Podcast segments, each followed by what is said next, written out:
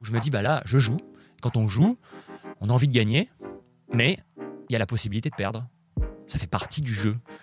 Et là, j'ai compris que la racine de, mon problème pendant les quelques années où j'arrivais pas à réussir le premier coup, c'était que j'essayais de trouver des stratégies pour éliminer la possibilité de l'échec. Et donc cette impossibilité de l'échec était la racine du stress. Bonjour, je suis Guillaume Degvive, un grand fan de sport et un entrepreneur. J'ai cofondé Mocha.care, une solution de santé mentale au travail, et en me lançant dans cette aventure, j'ai rapidement réalisé que la santé mentale était encore un sujet tabou, souvent associé à la faiblesse. Chez Mocha.care, nous sommes convaincus du contraire. Dans ce podcast Les secrets du mental, nous allons à la rencontre d'athlètes de haut niveau, des champions et des championnes, pour montrer qu'une bonne santé mentale est nécessaire à la performance. J'admire la flamme qui les anime pour aller courir, nager et s'entraîner tous les matins. J'admire leur pugnacité, leur détermination pour aller décrocher des médailles et battre des records. J'admire leur résilience aussi, pour se remobiliser en plein match, rebondir après une défaite ou continuer leur chemin malgré les accidents de la vie. Je me suis toujours demandé d'où leur vient cette force, comment ils la nourrissent dans le temps. J'espère que leurs parcours vous inspireront, vous fourniront des clés pour vous sentir bien au quotidien, ou tout simplement vous permettront de rêver un peu. Bonne écoute. Ben, bonjour Guillaume. Bonjour. Alors tout d'abord, je voudrais remercier euh, l'invité de notre euh, épisode 15, Kevin Roland, euh, grâce à qui on a la chance de t'avoir sur ce podcast aujourd'hui. Donc Kevin, si tu nous écoutes, merci beaucoup. Salut Kevin. Et, pour ceux qui ne te connaissent pas encore, Guillaume, tu fais partie des apnéistes iconiques. tu es double champion du monde de la discipline. Tu as battu quatre fois le record du monde de profondeur. Et pour être précis, c'est quatre fois ton propre record. tu es descendu à 87, puis 96, puis 109, puis 126 mètres de profondeur qui a eu euh, quasiment plus 50% par rapport à la première marque. C'est quelque chose d'assez euh, édifiant. Tu as arrêté la compétition en 2015 suite à un accident dont on reparlera plus tard, mais tu pas arrêté de pratiquer pour autant. Euh, tu as notamment participé à plusieurs documentaires pour populariser, médiatiser ton sport. Tu as même participé pour le clin d'œil à un clip de Beyoncé, Running, qui a fait quand même plus de 450 millions de vues sur YouTube, j'ai vu. Alors je suis vraiment ravi qu'on puisse se rencontrer aujourd'hui, qu'on puisse parler d'apnée. à mes yeux et de ma compréhension, c'est un sport qui est extrêmement physique, mais qui dans le même temps a une notion mentale qui est extrêmement profonde, euh, qui, j'ai l'impression, quasiment particulière. J'ai l'impression que c'est quelque chose où il faut réussir à faire mieux avec moins, que ça se joue dans le relâchement, et il faut être d'autant plus relâché que c'est compliqué. Alors euh, j'ai envie de parler de tout ça avec toi, mais avant de commencer, est-ce que tu peux commencer par te présenter? Alors je m'appelle euh, Guillaume Néry, j'ai 41 ans. j'habite à Nice, je suis né à Nice, j'ai grandi là-bas. J'ai eu la chance de beaucoup voyager pour plonger dans beaucoup d'endroits dans le monde, de vivre euh, beaucoup d'expériences, plusieurs mois euh, cumulés, c'est plusieurs années, je pense, dans différents endroits. Mais ma base, euh, ma base c'est Nice, c'est la, mer Méditerranée, et c'est un peu mon, mon, camp de base. Et alors, est-ce que tu peux nous dire pourquoi tu as accepté de parler de santé mentale aujourd'hui? De plus en plus, je m'intéresse à une dimension plus universelle de la plongée en apnée savoir comment cette discipline, euh, qui a été pendant longtemps très confidentielle, euh, qui ensuite a, voilà, s'est fait connaître euh, du grand public par des images fortes, par, par le côté exceptionnel, qui, qui, fait rêver, qui attire, mais qui crée une certaine distance quand même avec le public. En gros, il y a les hommes poissons euh, qui ont des pouvoirs extraordinaires, ils font ça, et puis nous on est des spectateurs et c'est pas notre monde. Et euh, c'est en train tout doucement de changer. Et moi j'œuvre énormément euh, à ça pour amener le plus possible de, gens à, franchir le cap finalement et à essayer sans, viser forcément des profondeurs extrêmes, mais pour montrer que ce que l'on décrit comme sensation extraordinaire quand on plonge, les ce qui va au-delà de, du simple physique corporel, mais également euh, euh, l'apport sur, euh, sur l'approche mentale, psychologique, sur la manière dont on peut gérer notre, notre quotidien. Bah, la plongée en apnée, ça vient amener des éclairages. Et plus j'avance, plus je suis amené à, prendre les gens par la main pour les amener plonger, leur faire découvrir cette discipline. Et plus je me rends compte du pouvoir en fait que peut avoir cette, discipline sur le grand public, chez absolument tout le monde, quel que soit son âge, quelle que soit son origine sportive, quel que soit euh, euh, son poids, quelle que soit son histoire. Euh, tout le monde à un moment donné peut aller retrouver quelque chose qui va éclairer en tout cas ouvrir des portes. Et, ça, ça se joue à la fois sur le corps et sur le mental. Et, et donc c'est vrai que c'est cette dimension-là qui m'intéresse, qui m'intéresse aussi. Et alors, euh, en effet, l'apnée, c'est une pratique qui est connu et méconnu de tout le monde. C'est-à-dire qu'on connaît un peu le concept, euh, mais de manière assez distante. Je pense qu'il y a beaucoup de personnes qui ont essayé euh, euh, l'apnée dans une piscine, à la mer, même pas forcément dire dans l'eau. donc on a tous sans doute un jour essayé, on a tous découvert, enfin pas tous, mais la plupart d'entre nous, vu le Grand Bleu, qui a fait un, gros coup de projecteur d'un coup sur ce sport, avec donc la légende à Jacques Mayol, ce beau film de, Luc Besson. Et en même temps, c'est méconnu parce que bah, c'est vrai que c'est moins médiatisé que le foot ou la Formule 1, par exemple. Euh, et, je pense que si aujourd'hui on pose la question à, quelqu'un euh, sur euh, c'est quoi l'apnée en pas constant, je pense qu'il y a peu de personnes qui sont capables de nous dire précisément c'est quoi la différence avec les autres, les autres pratiques d'apnée. Est-ce que tu peux, toi, nous raconter comment est-ce que tu es arrivé dans cet univers? Comment est-ce que tu en es arrivé à, devenir apnéiste? Alors, moi, ma rencontre avec l'apnée, elle s'est faite en 1996. Donc, quelques années après le Grand Bleu et ce n'est pas arrivé, moi, cette rencontre par le Grand Bleu. Euh, quand le Grand Bleu est sorti, c'était en 88, j'avais 6 euh, ans. Donc je me rappelle, je pense même pas l'avoir vu au moment où il est sorti. Je l'ai découvert presque plus tard grâce à l'apnée. Euh, ma rencontre, elle s'est faite un peu comme tu l'as décrite, c'est-à-dire chacun on a notre petite histoire avec l'apnée. On s'est tous un jour dit ah bah tiens, on prend la montre, on regarde combien de temps on, tient sans respirer. Ou dans une piscine, ah bah tiens, on va essayer de faire une longueur. je rencontre beaucoup de gens, même tout le monde à un moment donné a un souvenir d'avoir essayé au moins une fois. Et moi, ça a commencé exactement comme ça. Euh, c'était même pas dans l'eau, c'était dans un bus euh, pour euh, rentrer à la maison avec un, copain. et pour passer le temps, on faisait des jeux, des défis. Enfin. Et un jour, un des jeux, ça a été de dire bah tiens, on arrête de respirer. et puis on voit qui, qui, tient le plus longtemps. Et puis on essaie une fois, on essaie une deuxième fois, on prend la montre, on chronomètre. Hum, et, voilà, à la fin, quand on arrive au terminus du bus, on fait une dernière apnée sur le banc, euh, sur un banc, euh, et je perds. Euh, ah, voilà, je fais une minute 30 à peu près. Le, copain fait 2 minutes 09. je me rappelle du score parce que je me rappelle que ça avait été une, vexation. et, voilà, je rentre chez moi et je me dis, ça, c'est pas possible. J'étais assez sportif et, et surtout, dès qu'il y avait une, voilà, une raison, un moyen pour faire un défi, une compétition, un challenge, bah, j'étais le premier à m'engouffrer dedans. Et donc là, bah, j'en avais un à relever, essayer de faire mieux. Et donc dans mon lit, euh, chez moi, donc toujours vraiment rien à voir avec la mer, je commence à euh, jour après jour, essayer de retenir mon souffle. Et là, je découvre bah, que je suis capable de faire 2 minutes, puis après 2 minutes 30, et puis 3 minutes. Et en fait, je vois que je progresse assez vite. Et je me retrouve donc à 14 ans à pouvoir tenir entre 4 et 5 minutes en apnée. Et donc, je me souviens de cette période, il y avait quelque chose de fascinant, de, très excitant, euh, d'avoir l'impression de bah, découvrir une capacité euh, qui avait l'air d'être vraiment supérieure à la norme. Euh, il y avait quelque chose de subversif aussi. je pense que l'adolescence, c'est un âge où on aime bien tester un peu ses limites, on aime bien tester les interdits. Et, moi, l'interdit, c'était euh, bah, c'était d'arrêter de respirer et de, repousser ses, limites du corps. Il y avait quelque chose de fascinant dans l'exploration de cet inconnu, l'exploration de ses limites. Et puis, euh, je tombe sur un reportage à la télé, euh, donc à peu près quelques mois après, sur Umberto Pellizzari, qui a été, qui est toujours une grande légende de l'apnée en profondeur. lui, il s'est fait vraiment connaître dans les années 90 jusqu'à 2000, après le Grand Bleu. C'est un peu, ça a été un peu le premier que l'on a vu comme étant la matérialisation réelle de la romance du film. Euh, dans le film Le Grand Bleu, il y a l'histoire de Jacques Mayol et d'Enzo Mallorca, deux personnages qui ont vraiment existé. Leur, leur, leur, leur, quête des profondeurs a vraiment existé, mais elle était. Euh, C'est très romancé, Très romancée et surtout bon, assez peu connu du public. C'est le Grand Bleu qui a mm. fait euh, vraiment connaître ça. Mm. Et derrière, il y a cet Umberto Pellizzari qui bat des records et dont on voit des reportages, dont on voit aux journaux télévisés quand un record est battu. Et donc, ça a été un peu le, le, le, premier qui a, qui a, voilà, qui a, fait passer de la romance au réel.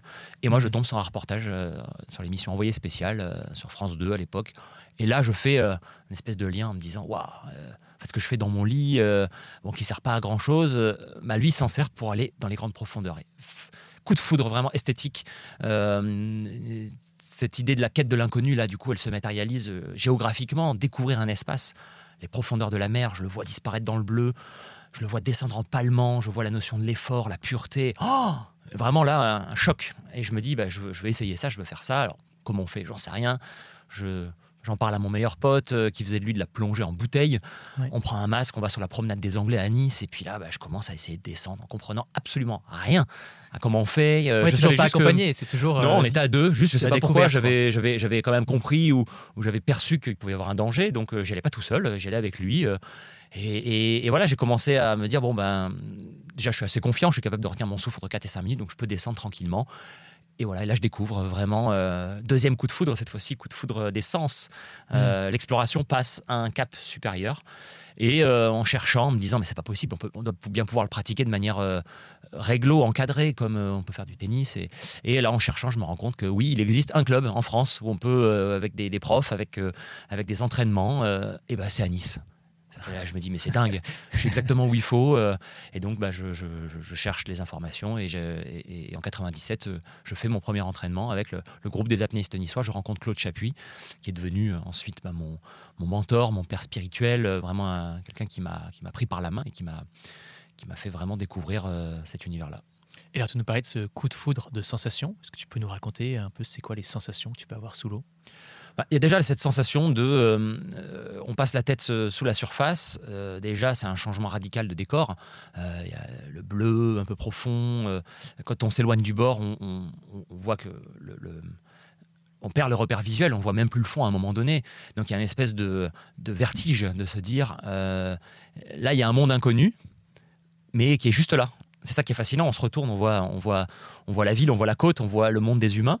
Et en fait, juste à quelques encablures du bord, tout d'un coup, il y a cette idée de l'inconnu, comme si on allait dans l'espace, sauf que, sauf que c'est, juste au, bord. Donc déjà, là, il y, a ce, il y a cette excitation et ce vertige euh, de, d'aller dans un endroit où on sait que pas grand monde est capable d'aller. Et puis ensuite, ben, quand on quitte la surface et qu'on commence à plonger, on se retrouve déjà dans un, dans un univers en apesanteur. On est, on est plus soumis, à, enfin, on ressent plus en tout cas cette attraction terrestre. Donc mmh. on découvre un autre rapport à son corps, on, on flotte, on se, sent, euh, on se sent léger. Et puis pour évoluer, du coup, on est un peu suspendu entre la surface, entre le fond. Et il y a ce sentiment, cette impression qu'on est en train de voler. C'est vraiment quelque chose de marquant. Euh, moi, ça a toujours été mon rêve. Je faisais beaucoup de montagnes quand j'étais gosse. Quand j'arrive au sommet des montagnes, je rêvais de pouvoir prendre mon élan et puis redescendre en bas euh, au point de départ en volant. Je regardais les oiseaux. Je me disais, mais si un jour on inventait un moyen de pouvoir voler comme ça librement, et bien quand on va sous l'eau, on peut vivre ça. On peut vraiment vivre cette sensation de manière très douce, du coup, parce que l'eau nous porte. Euh, et, et, je crois que c'est, c'est ouais, cette, première rencontre des sensations, elle est passée par là. L'inconnu et la sensation de liberté du vol. Et il y a, j'ai l'impression aussi, cette notion, finalement, quand on revient à, toute l'origine même de ton histoire avec l'apnée, cette notion de performance. Tu avais mal digéré euh, ton pote qui t'avait battu, euh, qui a fait 2,09 et toi une 30 tu as eu quoi comme rapport à la performance? Et en fait, je, me pose une question sur euh, ton record. Donc, tu as commencé à descendre à 87 mètres, puis après, à 22 ans, tu es à 96 mètres, puis à 23 ans, tu vas franchir la barre des 100 mètres. C'était une barre euh, mythique. Euh, comment est-ce que, enfin, est-ce que tu t'étais fait toi-même une notion de euh, passer cette barre mythique des 100 mètres, c'est un obstacle peut-être trop grand pour moi? Comment est-ce que tu as réussi à, à surpasser ça? Tout, tout, tout, tout, le long de ma progression, il y a, il y a des franchissements comme ça de, de, de, de, barres, de paliers, enfin, d'espèces ouais. de paliers un peu symboliques. Mmh. Euh, en réalité, dès qu'on commence, euh, déjà se dire on va aller à 20 mètres, euh, c'est des ces chiffres ronds comme ça, c'est déjà des premières étapes en fait qui sont des accomplissements et qui sont des espèces de, de, de de drapeaux qu'on voit au loin, des repères, hein, qui nous donnent euh, voilà, ce point d'attention euh, qui va nous permettre de concentrer notre volonté, notre entraînement pour y arriver et puis, le, et puis, et puis, et puis les, les, les, franchir, toutes ces barrières. Donc euh, je me souviens de, de, plusieurs barrières, la barrière des 40 mètres, parce que pendant deux ans j'ai été bloqué entre 30 et 35 mètres. Puis à un moment donné, je passe ces 40 mètres avec beaucoup de facilité. Et à chaque fois, c'est comme si j'ai l'impression qu'un monde, un nouveau monde s'ouvre. Parce qu'au niveau de la lumière, de la couleur, euh, encore une fois, j'aime bien parler de cette idée de lieu géographique. Mmh. La lumière et l'ambiance et la sensation qu'il y a à 20 mètres, c'est pas la même qu'à 40 mètres. Et on l'expérimente avec, avec nos sens. Et donc à partir de 40 mètres, l'eau devient plus froide, la lumière devient un peu moins nette, un peu moins forte que dans les premiers mètres. Et donc on a l'impression de, on rentre dans un autre univers. Et ça continue comme ça. 50 mètres, ça a été aussi une, une barrière parce que dans, le, dans, dans l'histoire de la discipline, dans les années 60, les médecins, les scientifiques disaient que 50 mètres, c'était la limite de l'homme, au-delà de laquelle on ne pouvait pas aller, pour, euh, parce qu'on ne connaissait pas pas mal des phénomènes d'adaptation du corps humain. Et donc, bah, je passe ces, ces, ces, barrières-là. Il y en avait une autre très symbolique pour moi, c'était 80 mètres, parce que c'était le record du monde de Umberto Pellizzari. C'est-à-dire que quand j'ai oui. commencé à m'intéresser à la discipline, celui qui t'a un peu inspiré avec celui ce qui, grâce à qui, voilà, celui ouais. qui, qui, qui m'a, voilà, qui mis un peu le pied euh, à l'étrier sans le savoir. Mmh. Euh, c'était voilà le, le, Kylian Mbappé euh, de, ouais. de, de l'apnée à l'époque. Euh, comme plein de jeunes rêvent de devenir footballeur en voyant ses exploits, ben moi je voyais les exploits de, de, de Umberto Pellizzari, hein, de ses records euh, voilà, emblématiques. C'était descendre à 80 mètres en palmant. Et donc bah, au fur et à mesure de ma progression, je m'en approche. Et quand je passe ces 80 mètres, c'est un, un, sentiment d'accomplissement, de me dire je suis arrivé au niveau de, de mon idole. quoi. Et puis, euh, passer mon premier record du monde à 87 mètres, évidemment, quand on a 87, euh, euh, on commence à percevoir cette barrière des 100 mètres. Cette barrière des 100 mètres, elle est évidemment mythique pour les apnéistes. Le mm. premier à l'avoir passé, c'est Jacques Mayol. Et elle trônait quelque part dans un coin de, mon mm. esprit. Et je n'avais pas vraiment d'idée du temps qu'il allait me falloir, après les 87 mètres, pour la franchir. Et j'ai eu la chance d'avoir eu eu cet encadrement euh, et euh, cette, philosophie transmise par Claude Chapuis euh, qui vraiment m'a amené cette idée du temps long. Arriver à progresser étape par étape. Ne pas vouloir aller trop loin, enfin en tout cas trop profond, trop vite. il me l'a fait comprendre. Par des expériences, des exercices, sans jamais finalement employer euh, des mots clairs. Et ça, je trouve que c'est la grande force d'un de, préparateur, d'un mentor. C'est pas de dire il faut que tu progresses plus lentement. C'est arriver dans l'entraînement à me suggérer euh, des manières de progresser, des manières alternatives, me mettre face à des obstacles pour que de moi-même, je ralentisse ma progression et que je me rende compte hmm. que euh, parfois, dans le monde du sport, y aller plus lentement, c'est réaliser des résultats plus durables. Oui, c'est le hâte-toi lentement. Euh. Exactement. Et, finalement, donc lui, son, mentoring, un peu son coaching, c'était pas de te dire euh, euh, Guillaume, t'es pas assez fort pour aller là-bas, ou parce qu'il te manque ça, et parce qu'il te manque ça, il faut que tu travailles ça. C'est plutôt travaille ce, petit, ce petit pas, et tant que tu l'as pas fait, on parlera pas du pas suivant. C'est bien ça? C'est exactement comme ça, mais même sans même, sans même le formuler comme ça. C'était ça sa grande force, sa grande subtilité c'était de dire euh, oh bah tu crois que tu crois que tu maîtrises là tes 80 tes 80 mètres? Et eh ben essaie de le faire de cette manière là et donc il m'a toujours amené challengé à sortir d'un confort d'un protocole dans lequel il avait peur que je m'enferme et ce qui va créer derrière des limitations. Et euh, lui il appelle ça la rusticité. Entraîner la rusticité c'est-à-dire être capable euh, quand on a à un moment donné on franchit une limite une barrière être capable de dire eh ben, je vais le refaire mais en me mettant un peu plus d'obstacles, en me mettant des challenges, mm. en ne m'aménageant pas euh, l'espace de perfection dont j'ai besoin pour y arriver. Donc au début, évidemment, la première fois qu'on veut Quand passer... un, un peu plus de courant, j'imagine Un peu plus de... Les conditions idéales, c'est grand soleil, le matin à 10-11 heures, la mer est d'huile, euh, il fait chaud sur le bateau, il n'y a pas une vague, il n'y a pas de courant, tout le monde est calme, il n'y a pas de bruit. Évidemment, tout ça, c'est les conditions idéales. Sauf que dans la réalité d'une tentative de record d'une compétition, bah, c'est jamais comme ça. Parfois, ça peut arriver. Mais être, pour lui, euh, Claude, être fort, ce n'est pas aller le plus profond possible, c'est être capable, à une profondeur donnée, de considérer qu'on est capable d'y aller de toutes les manières. Hmm. Et donc, euh, parfois, il me challengeait. Moi, j'avais envie, euh, en franchissant un palier, de dire bon, bah, je passe à l'étape suivante. Lui me disait non, non, pour vraiment consolider et euh, être sûr que cette profondeur-là, tu la maîtrises, eh ben, tu vas la faire la prochaine fois, il y aura un peu de vague. Et puis ensuite, tu la feras, au lieu de te préparer sur le bateau, dans le calme pendant cinq minutes, eh ben, au bout de deux minutes, tu descends, tu vas dans l'eau, tu respires trois fois et tu, et tu vas. Euh, normalement, tu as l'habitude de mettre euh, un ou deux kilos de plomb, par exemple, pour pouvoir ajuster ma flottabilité et être vraiment millimètre près dans les paramètres qui me correspondent. Eh ben non, demain, tu vas faire la même chose, mais t'enlèves enlèves tous tes plombs. Mmh. Tu descends sans plomb, avec une combinaison qui va te faire flotter mettre en place des stratégies qui, au final, vont me faire progresser beaucoup plus lentement, mais devenir plus adaptable, devenir plus tout-terrain. Et ça, c'est ce qui m'a légué euh, dans euh, la, manière d'appréhender la profondeur. Et donc, euh, bah, j'ai mis du temps avant de franchir les barrières. Et à l'approche des 100 mètres, ça a été la même chose. Je me rappelle que quand ils voyaient me prendre un peu trop de temps sur le bateau pour me préparer, trop me concentrer, parce que j'étais encore jeune et qu'ils ne voulaient pas que je prenne de mauvaises habitudes trop tôt, il cassait ça. Et paf, il me disait oh bon, tu vas, tu vas arrêter de nous emmerder avec, euh, avec ça, tu vas arrêter de nous emmerder avec tes 100 mètres. Il me disait 100 mètres, ça veut rien dire, euh, transforme-le en pied, euh, tu verras, ça ressemble plus à rien. Effectivement, 100 mètres, c'est 392 pieds.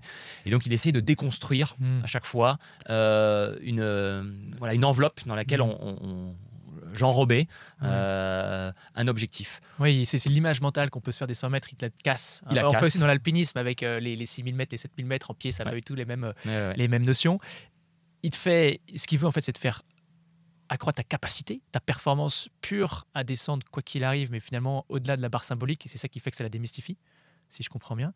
Et il y a cette notion de je te, je te challenge sans arrêt, mais est-ce que le fait de se faire challenger, tu vois, quand il va casser ta préparation, quand il va euh, te retirer tes poids, quand il va te dire bah, arrête de nous emmerder, est-ce que ça génère pas de la frustration tu vois? En fait, je me mets à la place d'un manager qui est dans son équipe, tu vois, entreprise, euh, quelqu'un qui essaye euh, de, faire monter, de progresser. Et, et si le manager lui dit, euh, bah, désolé Guillaume, mais en fait, tu vas pas pouvoir gérer encore ce projet parce que tu n'as pas encore la capacité de le gérer. Je pense que sur ton périmètre actuel, il faut d'abord que tu maîtrises mieux les choses. Ça, ça peut générer de la frustration. Comment est-ce que toi, tu l'as vécu?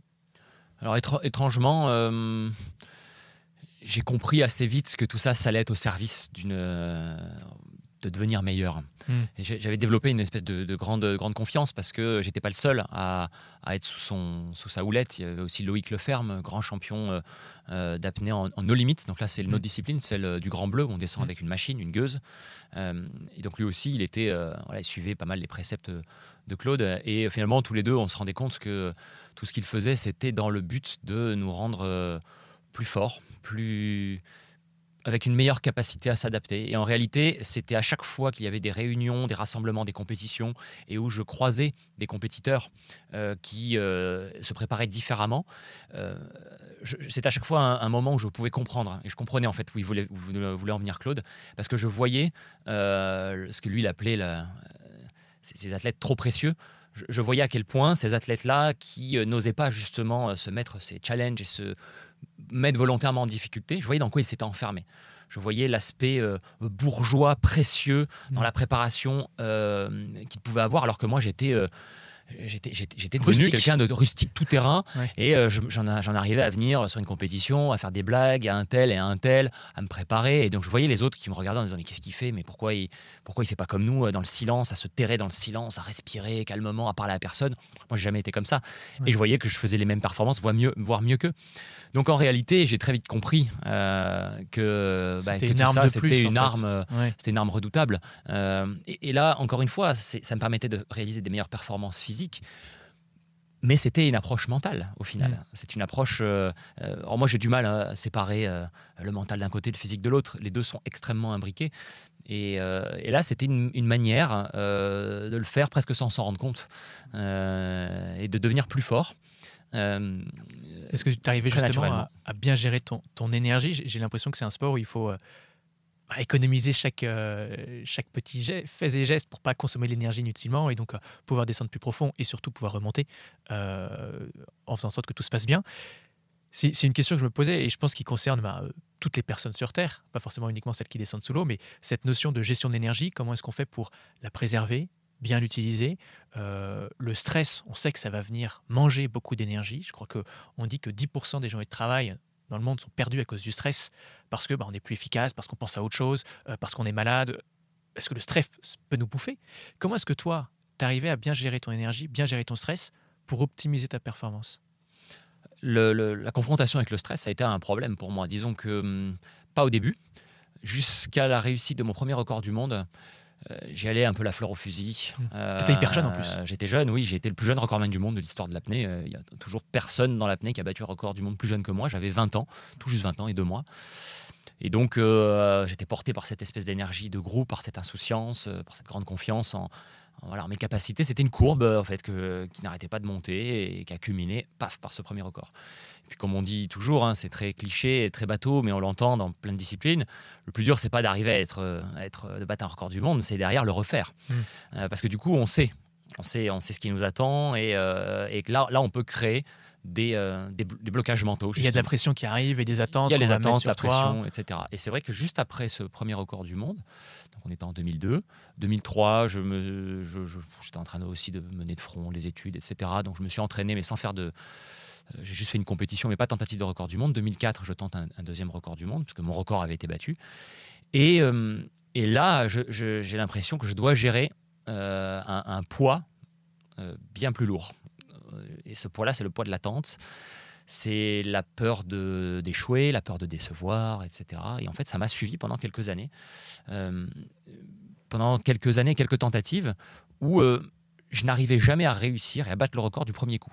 Je passais d'abord par un échec, euh, un échec qui me, qui, me, qui me qui avait un très gros impact euh, psychologique et qui derrière, euh, derrière je, je, je, me relevais et j'arrivais à refaire une deuxième tentative, mais avec beaucoup moins de, beaucoup moins de foi et d'énergie. Et au final, le fait d'être libéré de la tension me permettait de réussir à la deuxième, tentative. Hmm. Bon, ça m'est arrivé à deux reprises. Et donc il y avait une très grande interrogation et frustration de pourquoi j'arrive pas à le faire le jour J, le jour où où tu as annoncé le où, je- score. où j'ai annoncé, où c'est l'événement, où il y a les Ouais. médias, il y a, y a- y a- il y a Ouais. toute l'attente, les amis, etc. Parce que tu as une discipline où, où tu vas annoncer à quelle profondeur tu vas descendre avant de descendre. Donc c'est-à-dire que tu annonces que tu vas battre le record du monde et finalement tu n'y arrives pas. Donc il y a nécessairement un écart entre ta performance et quand même elle serait très bonne et, ne pas battre le record du monde.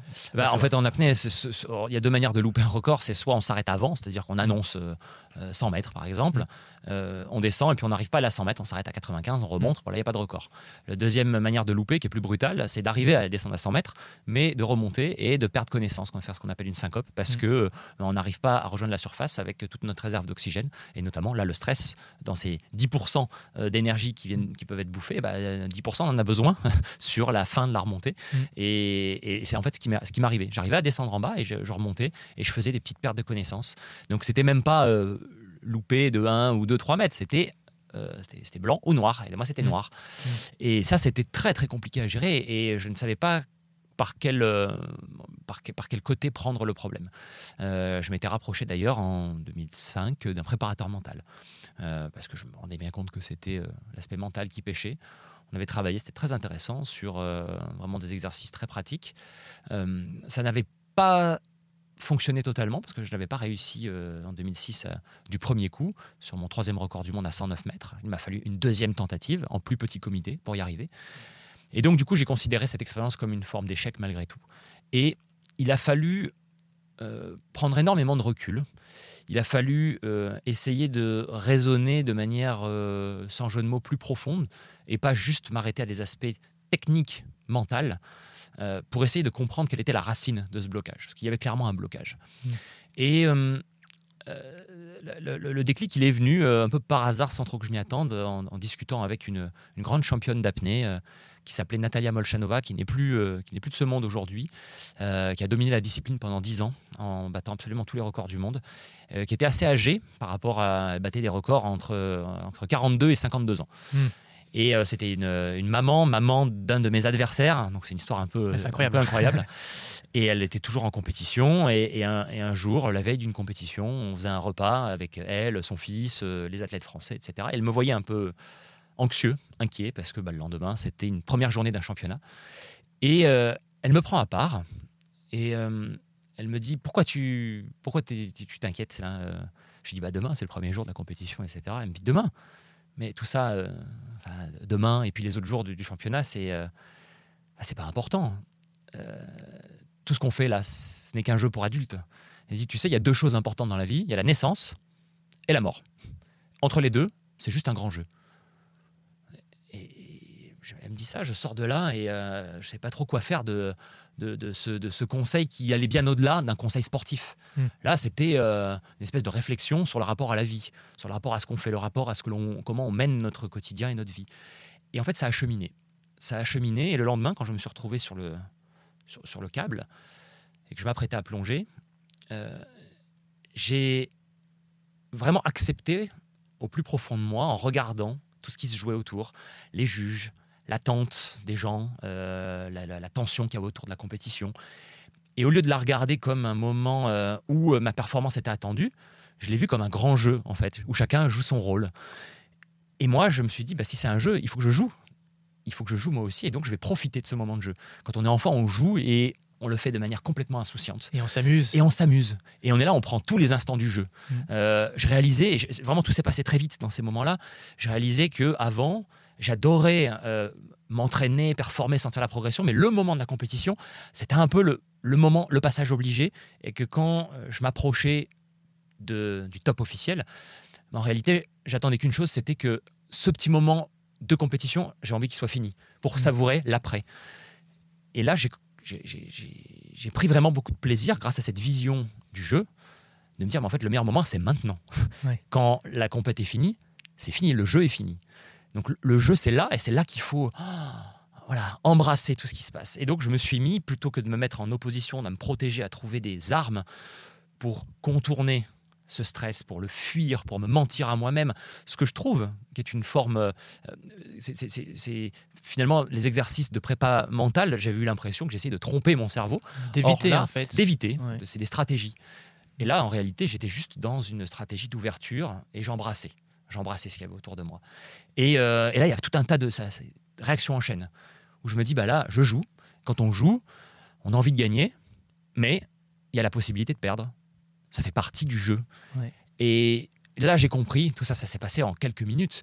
J'ai compris en fait que la racine de, mon problème pendant des quelques années où j'arrivais pas à réussir le premier coup, c'était que j'essaie de trouver des stratégies pour éliminer la possibilité de l'échec me mettre dans une condition où j'arrivais à me persuader que, avec tout ce que j'avais réalisé à l'entraînement, tout ce que j'avais mis en place, il n'était pas possible d'échouer. Et donc cette impossibilité de l'échec était la racine du stress. Parce que quand on est face au câble et qu'il nous reste que quelques secondes avant de plonger, tout ce que l'on a pu se construire comme, euh, comme, euh, comme euh, alternative à la réalité, ça s'effondre. Et en fait, on se prend le réel en pleine figure. Et donc, je crois qu'il y avait ce choc entre euh, cette croyance que je ne, je ne peux pas échouer, et d'un coup, la réalisation que bah, si c'est possible d'échouer sans m'y être préparé. En fait, c'est un énorme déclic qui arrive. Euh, c'est un énorme déclic. Je me retrouve sur le câble où je me dis, c'est un jeu, j'ai tout fait pour être au mieux. Bah là, je vais peut-être réussir, peut-être je vais échouer. Tu relâches. C'est pas important. Ce qui est important, c'est de jouer. Mm. Et à partir de ce moment-là, bah, je n'échouais plus. Parce que j'ai accepté que c'était possible d'échouer. Et je crois que ça, pour moi, ça a été le, vraiment le, vrai moment de, bascule dans euh, ma maturité de compétiteur. Et il m'a fallu des années, il m'a fallu trouver ce propre cheminement et cette euh, crise existentielle.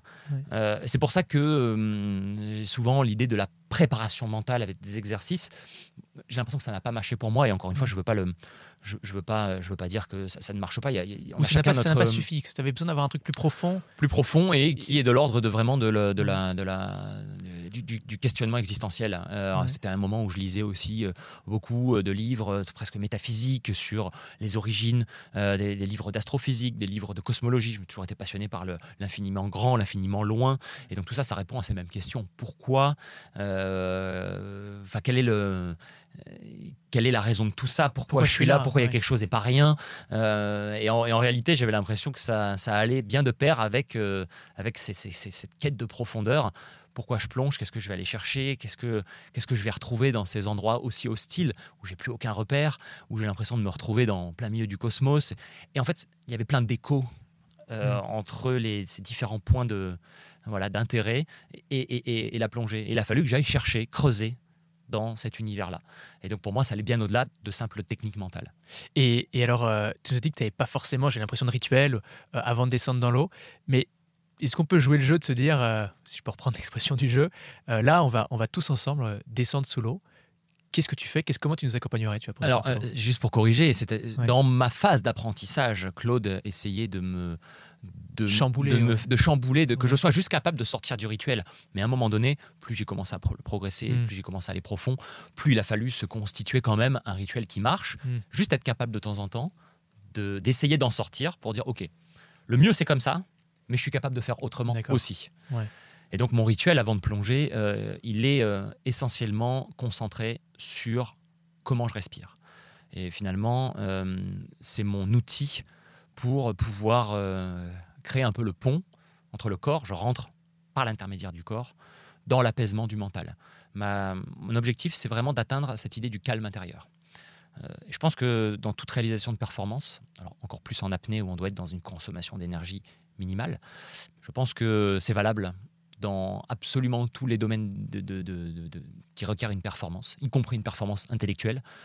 Euh, à un moment donné, si on arrive à convoquer cet état de calme intérieur, profond, bien installé, euh, derrière, on a toutes les armes pour pouvoir euh, donner absolument le meilleur de notre capacité.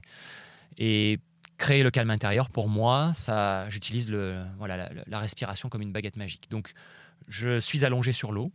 D'accord. Euh, le câble donc est mesuré, le long duquel je vais descendre. Hmm. Je le tiens par la main droite et euh, je suis vraiment, euh, j'ai une monopalme au pied et je m'allonge juste à côté du câble et j'essaye de m'imaginer comme si j'étais dans un lit, sauf que mon matelas c'est la mer et je détends absolument tous les muscles. J'essaie de laisser flotter. J'ai la chance d'avoir une petite combinaison donc qui me permet de pouvoir maintenir euh, l'ensemble des membres, les jambes, euh, les bras euh, à la surface. Et j'essaie de relâcher toutes les tensions. C'est-à-dire que je n'ai absolument besoin d'aucune tension musculaire pour rester à flot. Et donc je, passe comme ça un peu en revue l'ensemble des muscles et surtout ceux qui sont compliqués à relâcher, notamment ceux de la nuque. Parce qu'on a tendance à vouloir garder la nuque contractée pour être sûr que la tête reste bien à la surface. En réalité, j'apprends même à détendre totalement la nuque, à laisser tomber, la, basculer la, la, tête en arrière, si bien que parfois, quand je suis complètement relâché, il n'y a que la bouche qui sort de l'eau. J'ai un pince-nez, la bouche sort de l'eau, et c'est ce qui me permet, comme une baleine, comme un cachalot, de pouvoir respirer. Là, je fais attention à mon cycle respiratoire, c'est-à-dire que euh, je pense à, au trajet de l'air, par où il rentre. Donc là, j'ai un pince-nez, donc il ne rentre pas par les narines, il rentre par la bouche. Et je visualise euh, ce flux d'air euh, qui rentre dans, la gorge, qui descend le long de la trachée, qui rentre dans les poumons. J'utilise le diaphragme d'abord pour remplir la partie basse des poumons. En mobilisant le diaphragme, il descend vers le bas. En descendant vers le bas, il se fait de la place, euh, il crée de l'espace en poussant les viscères vers l'extérieur. Donc on voit le ventre qui se gonfle. Je remplis la partie basse des poumons, puis ensuite je remplis la partie plus haute en ouvrant les côtes. J'inspire, là, toujours un moment où je fais une petite rétention, c'est-à-dire un, moment de, suspension du souffle. Donc, ce n'est pas vraiment une apnée. Mais euh, si j'inspire en 5 secondes, je suspends mon souffle pendant 5 secondes, pendant lequel mes poumons sont en légère surpression, pendant euh, lesquels l'oxygène va passer de manière plus efficace du poumon au sang pour une meilleure oxygénation euh, bah, des, muscles et des tissus en général.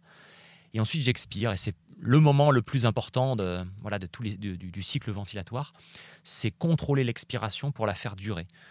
Comment je la contrôle? En fermant euh, la bouche et en laissant juste un tout petit filet d'air passer entre les dents, un peu comme un, ballon que l'on aurait gonflé et que l'on veut laisser se dégonfler de manière passive en fermant euh, l'embout et en laissant juste un tout hmm. petit endroit euh, pour que l'air sorte. Et donc je fais durer l'expiration. Et ça fait ce son-là.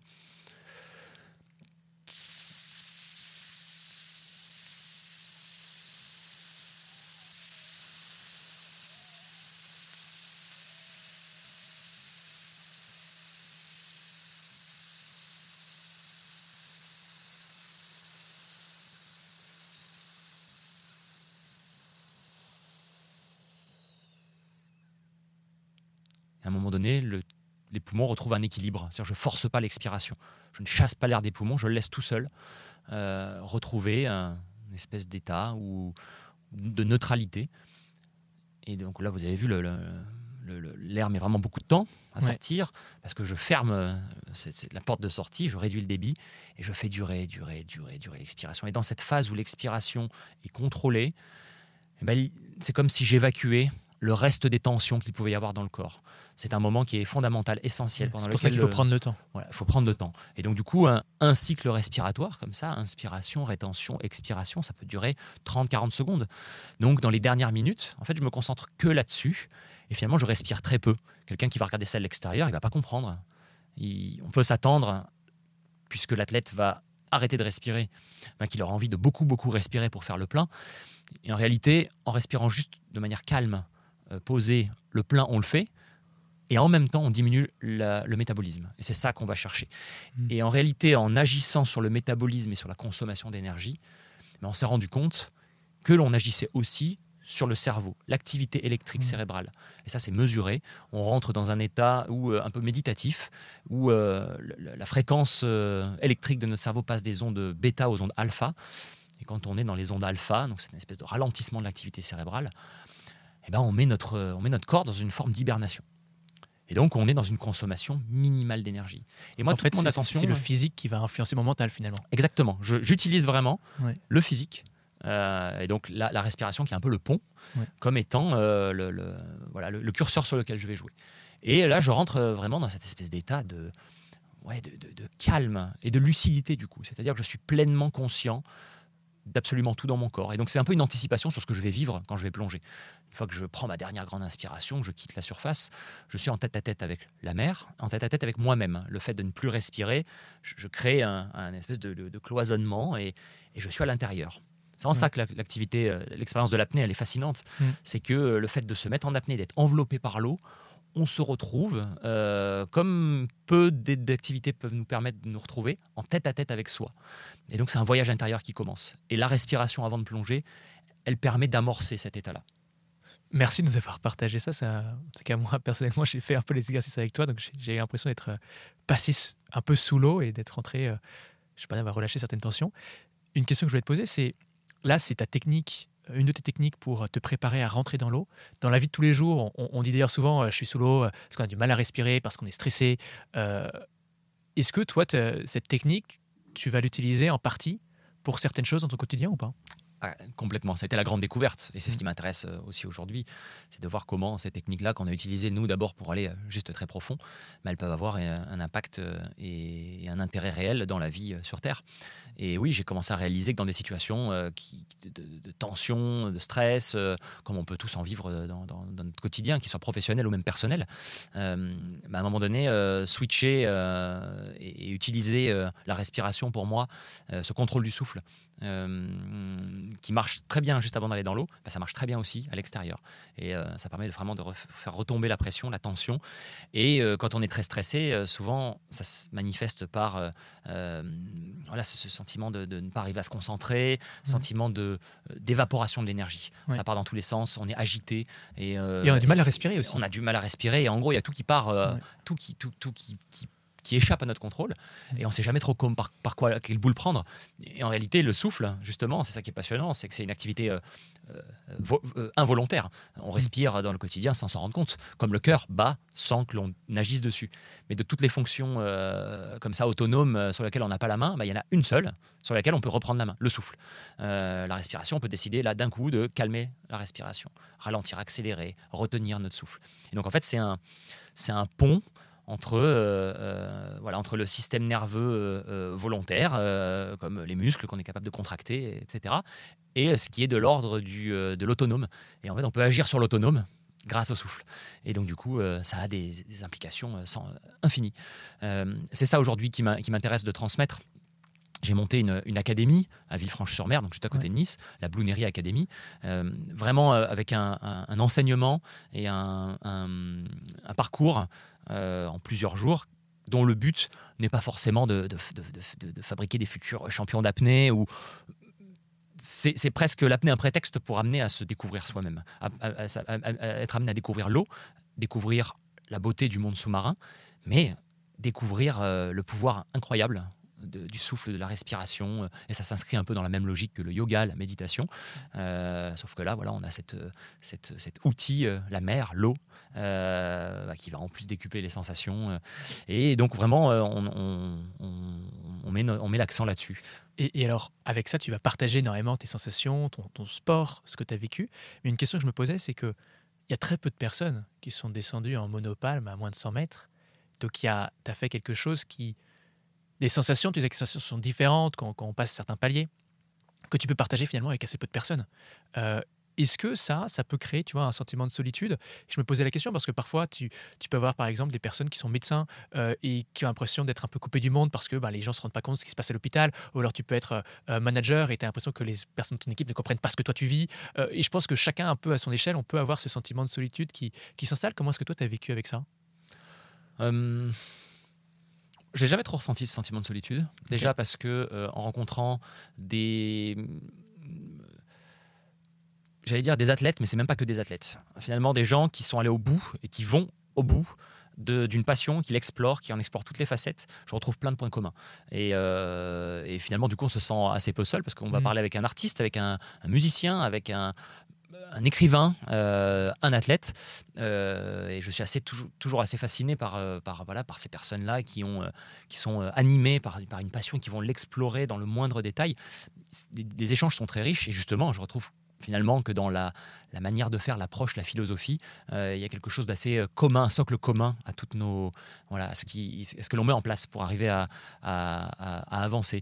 Et, et aujourd'hui, quand on, si on doit parler vraiment que de ma discipline, et du partage de ce que je peux ressentir, effectivement, on est très peu nombreux à pouvoir le faire, mais c'est justement ce qui m'anime, c'est de réfléchir, et là c'est encore une fois, je pense, une forme de performance, comment arriver par euh, tous les vecteurs et tous les médias possibles, quand je parle des médias, je ne parle pas de la télé, ou euh, je parle, c'est le, moyen pour pouvoir euh, bah, toucher, toucher les gens et leur donner un aperçu de ce que l'on peut ressentir.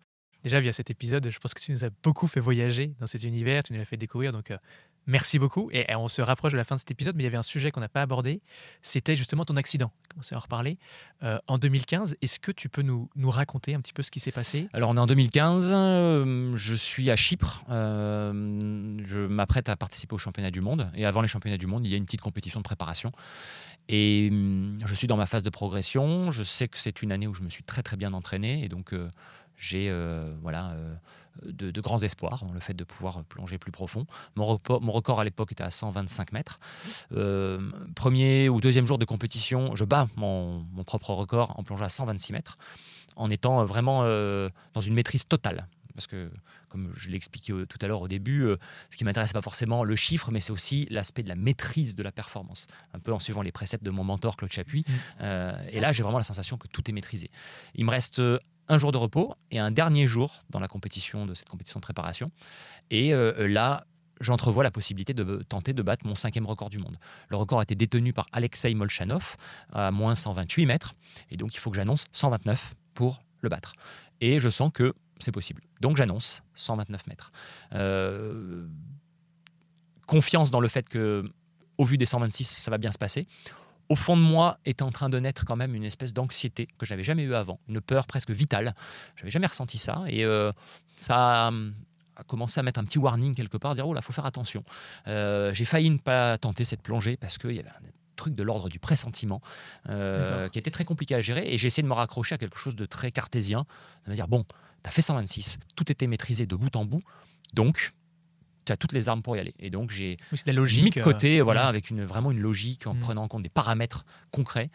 Et donc, je, je vais sur cette compétition-là. C'était le 10 septembre 2015. Et, euh, et je, je, plonge. Euh, les conditions sont presque parfaites. Je parlais tout à l'heure de la belle lumière, il fait chaud, la mer est d'huile, il y a juste un tout petit peu de courant, mais vraiment très léger, et donc ça me fait, ça me fait pas peur. Je réalise la descente exactement comme j'ai l'habitude de la faire. Je me je sens juste arriver proche du fond euh, que j'ai l'impression que c'est un peu long. Euh, je me dis que c'est vraiment long, mais mm. il y a un espèce de dialogue très rapide qui se met dans la tête. Hein. On ne peut pas imaginer, le, on ne mm. fait pas 10 000 hypothèses. Je me ça consomme de l'énergie. Et puis on est tellement dans l'instant présent qu'il n'y a pas cette place-là à la réflexion. Mm. Euh. Donc je me dis juste, c'est long, c'est normal, je vais à un endroit où je suis jamais allé, et puis peut-être qu'avec un peu de, de tension, j'ai perdu 2-3 secondes, et hop, je mets, je mets ça de côté. J'arrive finalement en bas je remonte. Et là, à quelques mètres de la surface, euh, je perds connaissance. Je fais une syncope. Donc à 9 mètres de la surface. J'avais plus fait de, j'avais plus de problème d'accident euh, bah, depuis que j'avais eu ce déclic justement mmh. mental euh, d'accepter la possibilité de l'échec. mais là, vraiment, j'ai un accident assez grave. je, les apnéistes de sécurité me remontent, j'arrive à la surface, je retrouve mes esprits. En respirant, je me rends compte que j'ai mal au poumon, je crache du sang. donc j'ai fait, un, fait un œdème pulmonaire. Là, j'ai l'oxygène pur pour m'aider à récupérer. En, on me dit bah ouais non t'as syncopé à 9 mètres de la surface et tout je comprends que c'est un accident sérieux quoi et je comprends pas je me dis mais c'est pas possible comment il y a trois jours je fais 126 avec autant de mm. facilité? Vraiment j'avais une marge ce jour-là euh, euh, normalement il n'y avait aucune raison que ça fonctionne pas et donc là c'est vraiment le désarroi quoi. je me dis bah je suis retourné dans mes vieux démons euh, mm. je me suis fait avoir par le stress sans m'en rendre compte quoi. je comprends pas et au bout de quelques minutes je regarde ma montre parce que la montre donne tous les paramètres, donc combien de temps a duré la plongée, euh, la profondeur évidemment. Donc je veux regarder ces paramètres pour comprendre ce qui s'est passé. Et donc je cherche le temps de plongée, c'est ça qui m'intéresse. Euh, parce que normalement, euh, une descente, je sais à 3 secondes près combien de temps elle doit durer. Et là, en fait, mon regard ne s'arrête pas sur le temps, je vois la profondeur. Et j'aurais dû lire 129 mètres, qui était ce que j'avais annoncé. Et là, je lis 139 mètres. Donc au début, je me dis, c'est pas possible, il y a un, y a un bug. je, crois même pas. Je, pense que c'est un, problème technique, technologique, quoi. Et non, je vois l'agitation de l'organisation qui commence à tirer le câble avec affolement. Je vois les regards euh, terrorisés euh, des organisateurs, des juges. Et là, je comprends en fait que euh, l'organisation a fait une erreur et a réglé le câble, parce que le, câble est réglé avant de plonger. Donc, je me pose pas la question quand je plonge de où est-ce que je, que je vais? On annonce 129 mètres j'arrive en bas, là où il y a des petites plaquettes, on peut pas aller plus bas, mm. c'est 129 mètres, point, à la ligne. Eh ben non, cette fois-là, ils ont mis le câble 10 mètres plus bas. Et je suis allé à 139 mètres. Ce qui explique derrière, donc j'ai fait 10 mètres de plus à la descente, 10 mètres de plus à la remontée. Hein, au total 20 mètres de plus. Mm. Souvent, je, fais la, comparaison avec euh, quelque chose de palpable. Euh, j'ai tenté de faire 10% de plus que mon max ce jour-là. 126, 10%, c'est à peu près 13 mètres. Je suis passé de 126 à 139 mètres. C'est comme si on demandait à Usain Bolt, comme ça du jour au lendemain, de courir 9,58 à passer à moins de 9 secondes. C'est comme si Renaud Lavillenie, quand il a battu le record du monde, soit la perche à 6 mètres 17, je crois, mm. bah, tout d'un coup, on lui met une barre à 6 mètres 70. C'est impossible. Et, donc voilà, mon premier sentiment, ça a été déjà le soulagement. En fait, c'est tout bête, hein, mais euh, c'est pas le stress. Vraiment, le tout premier sentiment, c'était ah, ok, j'ai une explication, je comprends mieux. Et puis derrière, le stress, la peur, la colère, tout s'est mélangé. Et, à la suite de ça, j'ai dit bon, petit pressentiment que j'ai vu la veille, la peur un peu qui mm. était née de je sais pas trop où. Euh, euh, c'est peut-être le moment de lever le pied. Et en fait, ça a été un, un moment un moment décisif où j'ai pris la décision de, euh, d'arrêter d'être dans la quête des records. Euh, j'ai plus fait de compétition pendant quelques années, j'y suis revenu ensuite. J'ai fait quelques compétitions avec une autre approche, dans une mmh. recherche plus personnelle. C'est-à-dire que le chiffre est d'être le plus profond, plus de bien-être, plus de compréhension même de ma discipline, expérimenter d'autres choses, dans la technique, dans des trucs très fins euh, que je ne peux tenter que quand même dans une certaine profondeur au-delà de 100 mètres, mais sans chercher à aller prendre le petit mètre en plus. Et en fait, mm. cette marge que je me suis gardée euh, bah, me permettait d'évoluer euh, vraiment euh, avec beaucoup plus de, voilà, de relâchement, de, détente. Et puis aujourd'hui, je continue chaque année à essayer de retourner dans les 100 mètres, un peu plus de 100 mètres, ce qui reste une belle performance, mais c'est quand, même, c'est quand même, voilà, je suis, je suis quand même à 20, 20 mètres de, de, mes profondeurs maximales. Mais, euh, mais voilà, j'ouvre mon esprit et j'essaye tout un tas d'autres choses et j'utilise tout ce que j'ai appris en, apnée dans d'autres dans d'autres domaines. Et ça peut être assez traumatisant comme expérience? Tu t'es fait accompagner pour euh, passer outre? Alors ça a été euh, oui, bah, ça a été un traumatisme hein, parce que décider de plus faire de compétition pendant trois ans, mmh. il n'en était pas question à l'époque. Mais finalement, le, le, le, ce que j'en ai fait de tout ça, c'est de considérer que ça fait partie de l'histoire. Et, et ça a été de vraiment prendre le temps du recul. Euh, je suis assez rapidement retourné à l'eau pour replonger à 20 mètres, 30 mètres, 40 mètres. Je suis même allé à 80 mètres euh, un mois et demi plus tard euh, pour vraiment ne pas rester là-dessus hmm. et, voir que faire tenter un record du monde et plonger en profondeur, même en grande profondeur, bah, c'est pas la même chose. Hmm. Et donc du coup, j'ai réussi à le mettre dans une case. Oui, ne pas laisser se cristalliser. Je n'ai pas laissé cristalliser. Voilà, c'est ça. C'est ça. Et puis surtout, j'ai laissé du temps. Euh, et quand je suis retourné de nouveau à plus de 100 mètres, trois ans s'étaient écoulés pendant lesquels euh, bah, il y a eu la maturation, la compréhension et euh, surtout l'acceptation que ça fait partie de l'histoire et que de toutes les histoires, y compris les plus, les plus, les plus dures, les plus compliquées, bah, il y a toujours le moyen d'en trouver, trouver un enseignement et puis de, derrière de, grandir, d'avancer.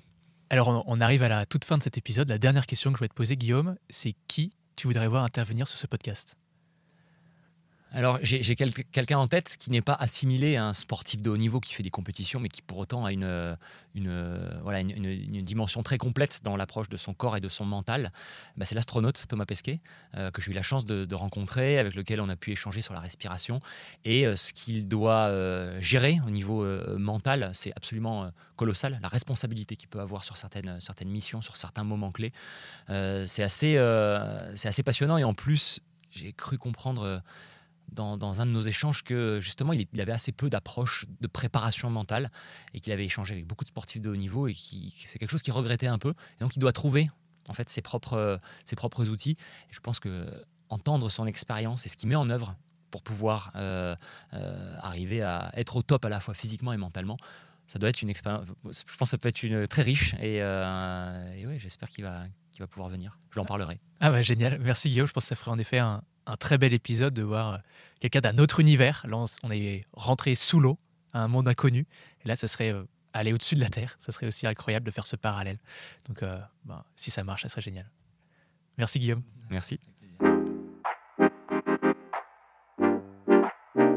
Merci d'avoir écouté cet épisode des Secrets du Mental. S'il vous a plu, vous pouvez le partager, vous abonner et même nous laisser 5 étoiles sur Apple Podcast ou Spotify. C'est grâce à ce petit geste que vous nous aidez à faire grandir ce podcast et à convaincre les plus grands athlètes de venir témoigner. Si vous avez des questions, des commentaires ou si vous souhaitez en savoir plus sur la façon dont Mocha.care peut aider votre entreprise, n'hésitez pas à nous contacter via le lien dans la description. Ensemble, on peut faire bouger les lignes et déstigmatiser la santé mentale. Merci encore et à bientôt.